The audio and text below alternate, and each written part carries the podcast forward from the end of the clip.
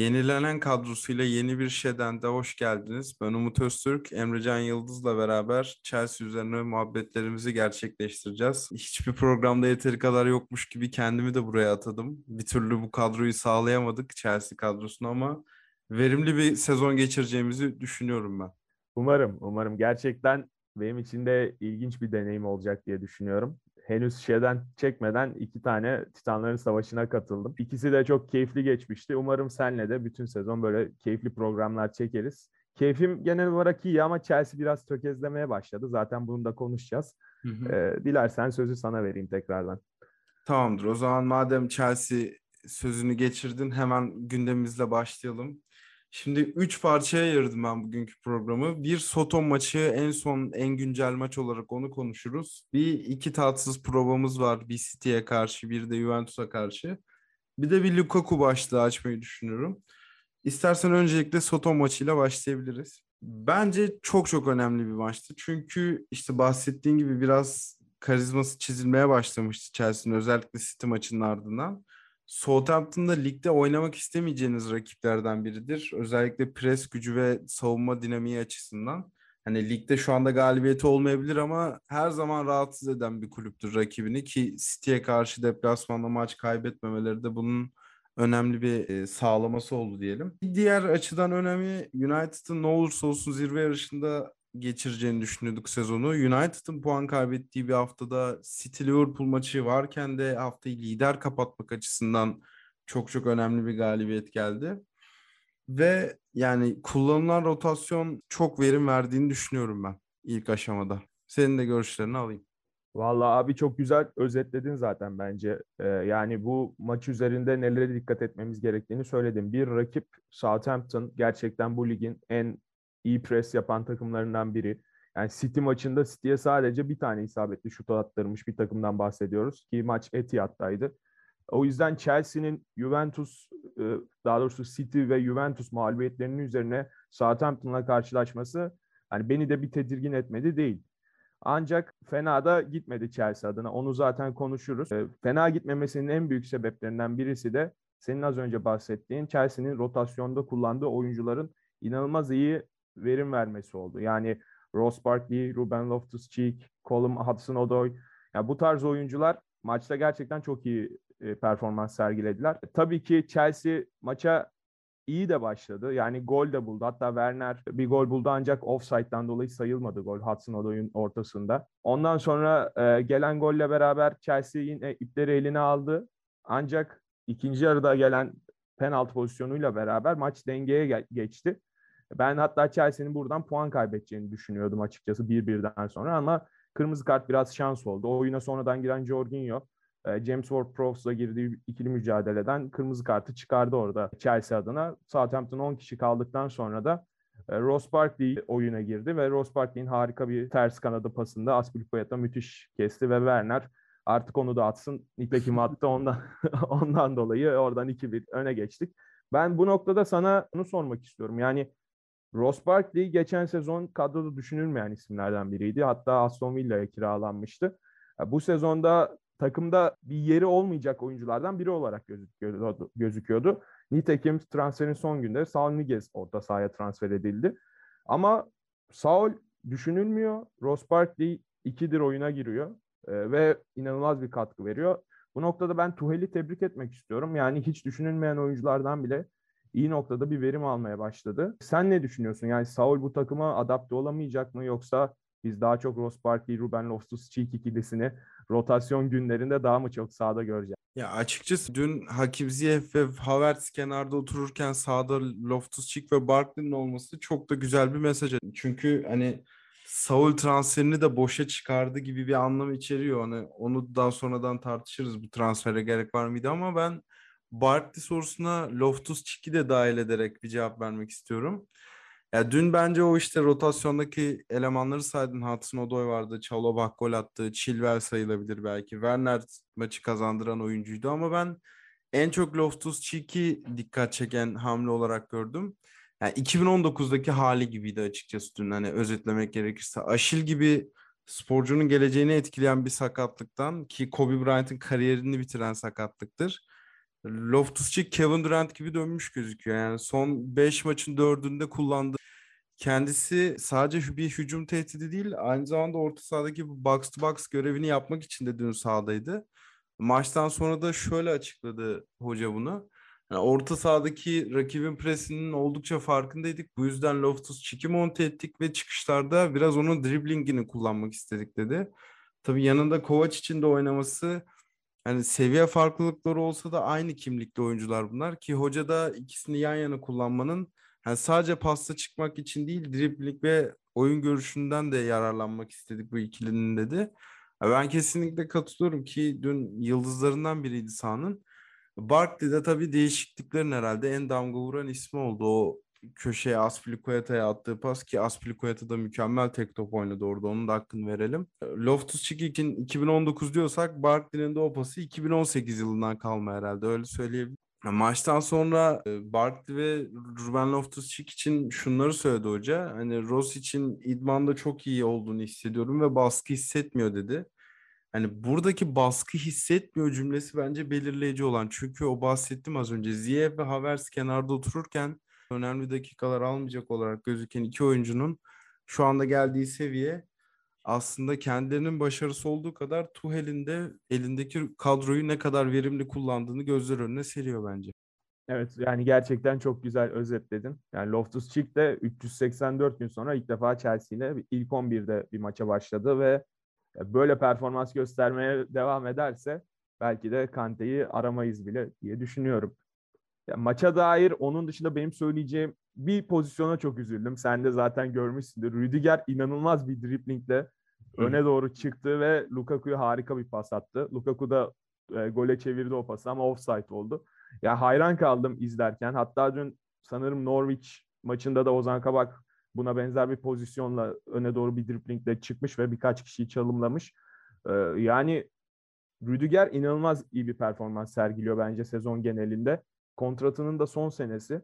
Henüz sözleşmede imzalamadı. Yani peşinde ciddi takımlar var. Real Madrid, Bayern Münih gibi. Ee, sence kalır mı, kalmaz mı bilmiyorum. Bu sene de Jules Koundé'yi çok kovaladık. Zuma'yı da West Ham'a sattık. Yani savunma anlamında böyle birini bulmuşken istekleri karşılanmalı mı? Yoksa e, dediğim gibi yani herkesin yeri dolabilir. Rüdiger giderse başkası çıkar or- ortaya. Sonuçta Çalabah da bir sağ kanat, sağ bek oyuncusu ama onu merkez daha doğrusu sağ stoperde kullanıyor ve inanılmaz verim almaya başladık Çalabah'tan da. Yani onun yeri dolar mı? Ee, sana böyle bir soru yönelteyim. Yani Rüdiger sence takımda kalmalı mı? Ya bence muhakkak kalmalı çünkü hani savunmaya kimliğini veren oyunculardan biri. Yani orada bahsettiğin Kunde de ekleminde aslında biraz Çalobah elini rahatlattı. Çünkü dediğin gibi Zuma da ayrılmıştı ama ben Rüdiger'in iyileştirilmiş bir kontratla uzun süreli devam edeceğini düşünüyorum. Çünkü yani bu aşamada artık Chelsea'den başka kulübe de yakıştıramıyorum neden.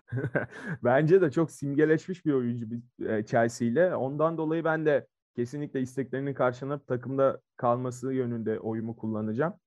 Ee, onun dışında e, Edouard Mendy ne yazık ki clean sheet'ini kaybetti. e, kendisi ama yine belli bir standartın üstündeydi. E, şimdi sol bek rotasyonunu da konuşalım. Yani Marcos Alonso iyi bir şekilde sezona başlamıştı ama Chilwell dediğin gibi rotasyona dahil oldu ve harika bir gol attı. O da çok ilginç bir pozisyondu. İki direkten dönen topun üzerine harika bir voleyle e, topu içeri sokmayı başardı. E, şimdi orada da Tuhel'i zor bir karar bekleyecek. E, hangisini kullanacak, hangisi en iyi şekilde ortaya bir denklem çıkaracak. E, o noktada senin e, ilk 11'de oynamalı dediğin bir futbolcu var mı? Açıkçası ben attığı golden bağımsız olarak Tuhel'in dün yaptırdığı penaltıdan hiç hoşnut olmadığını düşünüyorum kendi kafamda. Çünkü hani ne olursa olsun Chelsea hala savunma kimlikli bir takım. Savunmaya daha önem veren bir takım ve bir sol kanat bek oyuncusunun yani ortada pozisyon dahi yokken böyle bir penaltı yapıp rakibi oyuna döndürmesi biraz daha vakti olduğunu gösteriyor. Ben ama bu maçta şöyle bir şey de düşünüyorum. Yani Chelsea savunma kimlikli bir takım dedim ama Chelsea'nin en iyi hücum performansı Southampton maçındaydı. Bunda hani çok küçük tartışmalara izin veririm. Yani çünkü şöyle de bir istatistik var elimizde. Chelsea bu sezon girdiği pozisyonlardan daha fazla skor bulmuş bir takım ki bu da Antonio Conte'nin ilk sezonunun kış aylarını hatırlatıyor bana. Maçı işte hı. 5 isabetli şut ve 4 golle 3 golle bitirdiği zamanları hatırlatıyor. Palace maçının XG oranları 1.14 ki 3 tane gol atıldı. Villa maçında bu oran 1.29 2 gol atıldı. Yani Tottenham maçı herhalde bu sezonun en iyi maçıydı. Orada 2.26'lık bir oran vardı. Ve dün Southampton maçı 3.36. Yani son City maçında bu oranı 1'e kadar getirememiş bir takımın Southampton gibi sağlam bir takıma karşı bu oranı yakalaması aslında doğabilecek minicik bir krizin de şimdiden önüne geçmiş oluyor. Yani soru Chilwell'di ama ben geniş bir Southampton muhabbetine daldım bir anda. Bu Belli ki çok dikkatimi çekti benim. sen belli ki bu maçtan çok etkilenmişsin. Aynen.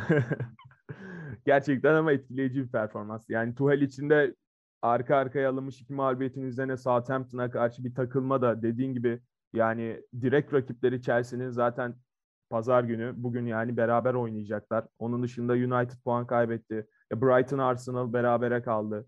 Ya Chelsea için inanılmaz e, keyifli bir hafta olacak gibi duruyor. Çünkü sonuçta Liverpool City maçından da birisi puansız veya iki takım da puan kaybederek ayrılacak. Hı hı. Ondan dolayı çok güzel şekilde atlattı. Bu noktada hatta şunu da konuşabiliriz. Chelsea, Chelsea'nin e, fikstürü biraz sert bir fikstürle başladı lige.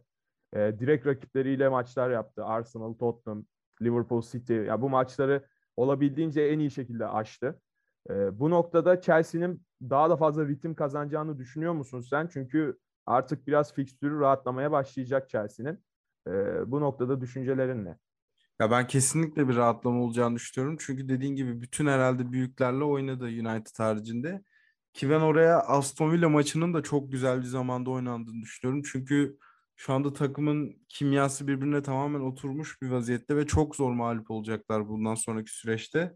Hani o takım daha birleşmeden Chelsea ile oynaması iç sahada ki iyi de bir performans değildi o maçta Chelsea'den gelen.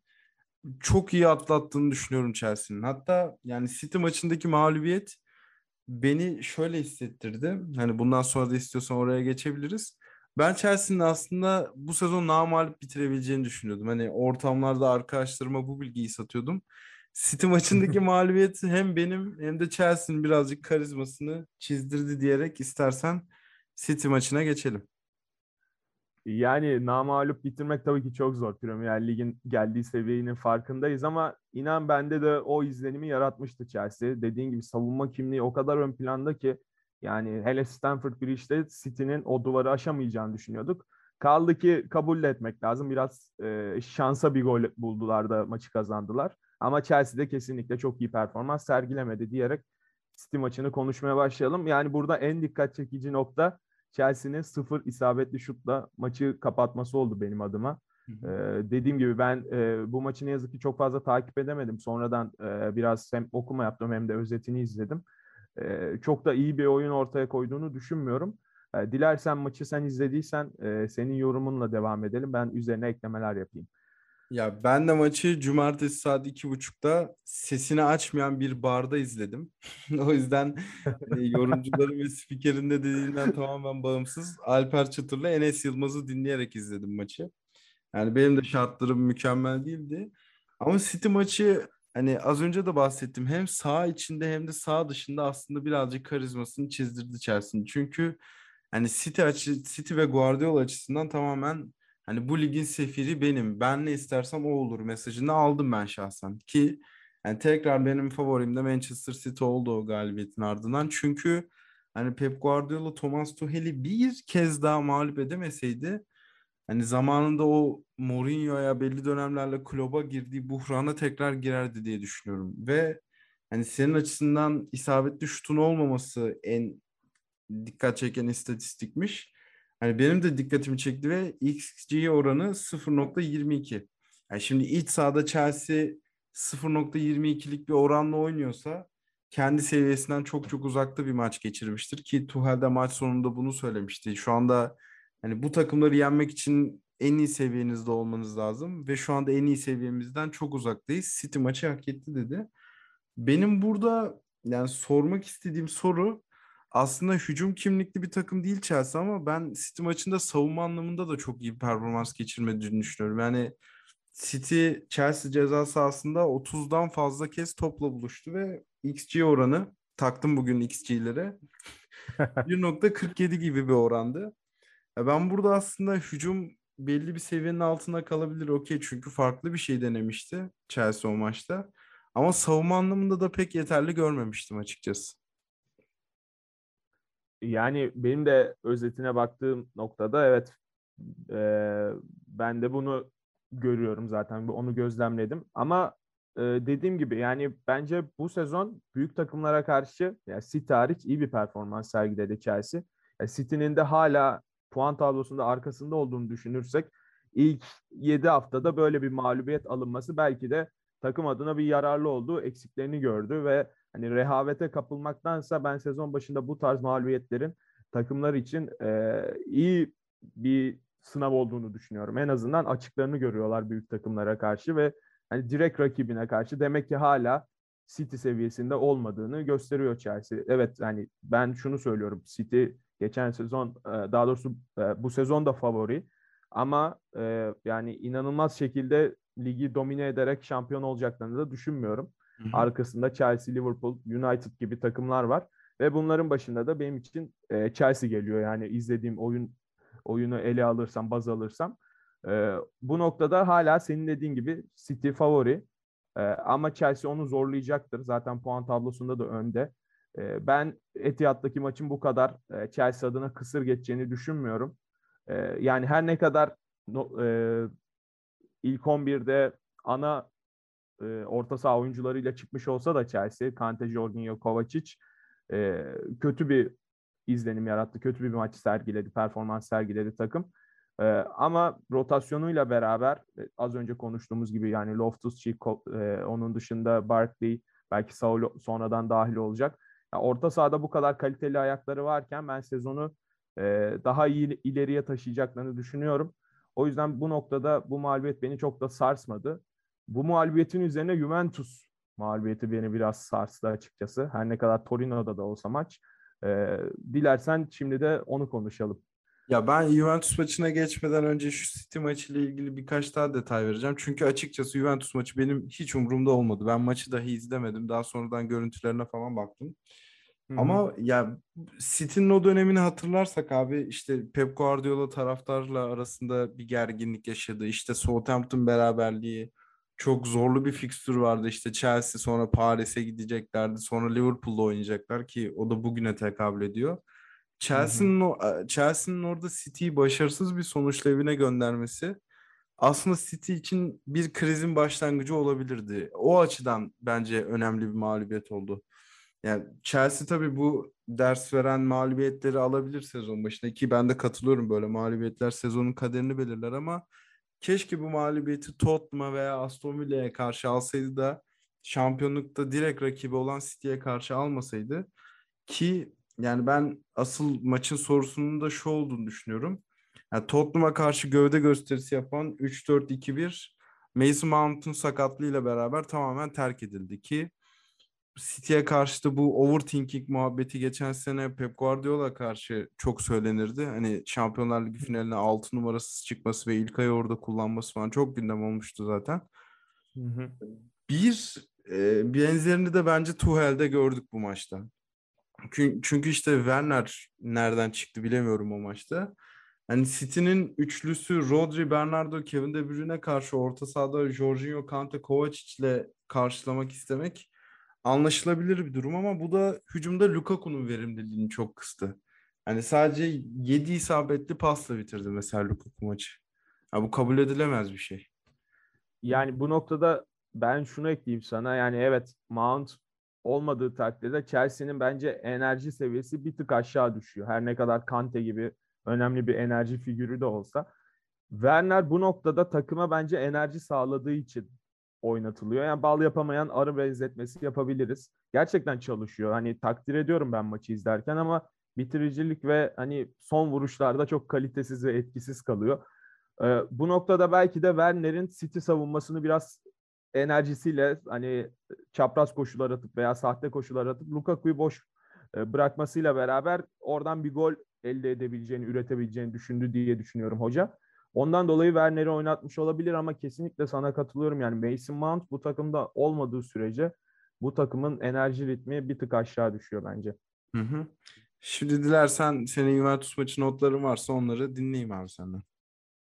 Abi Juventus maçı zaten Şampiyonlar Ligi'ndeki buradaki de direkt rakibimiz Juventus. Yani Zenit ve Malmö, e, Chelsea ve Juventus seviyesinde takımlar değil. Her ne kadar Zenit maçını da e, biraz zor kazandık. Yani 1-0'la geçtik ama hı hı. E, Juventus maçı Torino'da oynandı. Yani Juventus'un sahasında. Ben zaten Juventus'u hani bu sene çok takip etmedim ama e, gözlemlediğim kadarıyla yani e, özetlerine baktığım kadarıyla Juventus'un her zaman bir kimliği vardır. Yani İtalya zaten hep savunma gücüyle ön plana çıkmış bir ülke. Juventus da bunun lokomotifi, dinamosu her zaman İtalya milli takımına e, oyuncular ana hattını Juventus oyuncuları oluşturur İtalyan milli takımının. O yüzden bu maçın e, zor geçeceğini düşünüyordum zaten. Yani nitekim de öyle oldu. E, Chelsea şunu konuşuyoruz. Chelsea zaten evet bir şampiyonluk adayı ama e, kendi sahasında bekleyen veya ona önde pres yapan takımlara karşı bir tık zorlanıyor. Yani bunu da gözlemledik. Yani City çok iyi şekilde kapattı Chelsea'yi. Ve Southampton zaten müthiş bir pres takımı. O kırmızı kart olmasa belki de maç dönmeyecek. Hı hı. Juventus pres yaparak değil de daha çok sahasında bekleyerek bunu yaptı. Ee, zaten orta saha gücü de tam pres yapacak oyunculardan kurulu değil bana göre. Yani çok iyi oyuncuları var kesinlikle orta sahada. Yani Bentancur, Locatelli, Rabio. Locatelli zaten bu sezonun en iyi transferlerinden biri. Ama e, pres yapacak oyuncular mı desen ben buna çok fazla katılmam. E, onlar da zaten gücünü bilerek, bekleyerek e, öyle bir savunma dizilimine geçiyorlar. Beklediler ve Chelsea çok fazla bir fırsat tanımadılar. Chelsea bu maçı da yani en azından City maçında şutumuz yoktu. Bu maçta bir şut oldu. Yani sen ne kadar XG'ye takılıyorsan ben de direkt olarak herhalde isabetli şutlara çok fazla takılıyorum. E, o noktada yani Juventus'un da bir tane isabetli şutu oldu ve bu gol oldu zaten. Ya ben bu maçın e, 0-0'a bağlanacağını düşünüyordum. Yani Chelsea topla oynayan takım. Zaten %74 ile oynamış. E, Juventus'ta kapanan takım. Yani Chelsea çok kaliteli ataklar yapıyor muydu? Hayır. O yüzden hani Chelsea gelecek, Juventus kapatacak, maç 0-0'a bağlanır diye düşünüyordum. Ee, ama ikinci yarıda yani Şampiyonlar Ligi tarihinin ikinci yarılarda atılan en erken golü geldi. Artık gerçekten bir Allegri set oyunu, set ucumu çizdi mi bilmiyorum ama e, inanılmaz bir goldü. Yani Chiesa zaten inanılmaz formda. Euro 2020'den de e, takip etmiştir dinleyicilerimiz. E, çok iyi bir set ucumuz çizilmiş veya şansı artık nasıl olduysa o gol geldi. O dakikadan sonra zaten Juventus 1-0 öne geçtiyse orada hani kim gelse o maçı çok zor çevirirdi. E, Chelsea'de e, City maçının üzerine herhalde biraz artık bu maç da gitti diyerek e, çok fazla bir aksiyon alamadı maç içerisinde.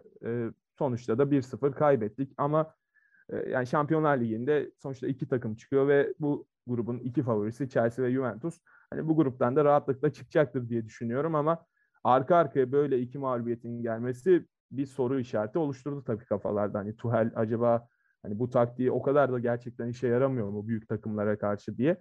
Neyse ki Southampton maçı biraz olsun onun koltuğunu yani her ne kadar kaybetse de bence yine gidecek gibi bir durum oluşmazdı da en azından onun kafasını rahatlattı. Çünkü Chelsea'nin artık önünde e, biraz daha rahat takımlarla yapacağı maçlar var. Brentford, Norwich City, yani Newcastle yani bu takımlar zaten çok da iyi gitmeyen takımlar. Ya Brentford biraz iyi gidiyor ama Chelsea seviyesinde değil. Ondan dolayı Chelsea senle de konuştuğumuz gibi çıkışa geçecektir diyor diye düşünüyorum. Hı hı. Ya ben Juventus maçının özetini izlerken en dikkatimi çeken şey hani senin dediğin gibi Juventus tamamen kendi yarı sahasında beklerken Chelsea'nin kendi kendine yaptığı top kayıpları oldu ki hani Dybala ve Morata gibi en önemli 2-3 hücumcusundan ikisi yokken ya acaba Chelsea topu verince fazla efektif kullanamıyor mu gibi bir soru işareti de oluşturabilir rakip menajerlerde. Yani benim sadece tek takıldığım detay buydu. Dediğin gibi kolay bir gruba düştü Chelsea. Ki Juventus'la beraber çıkacaklarını ben de katılıyorum.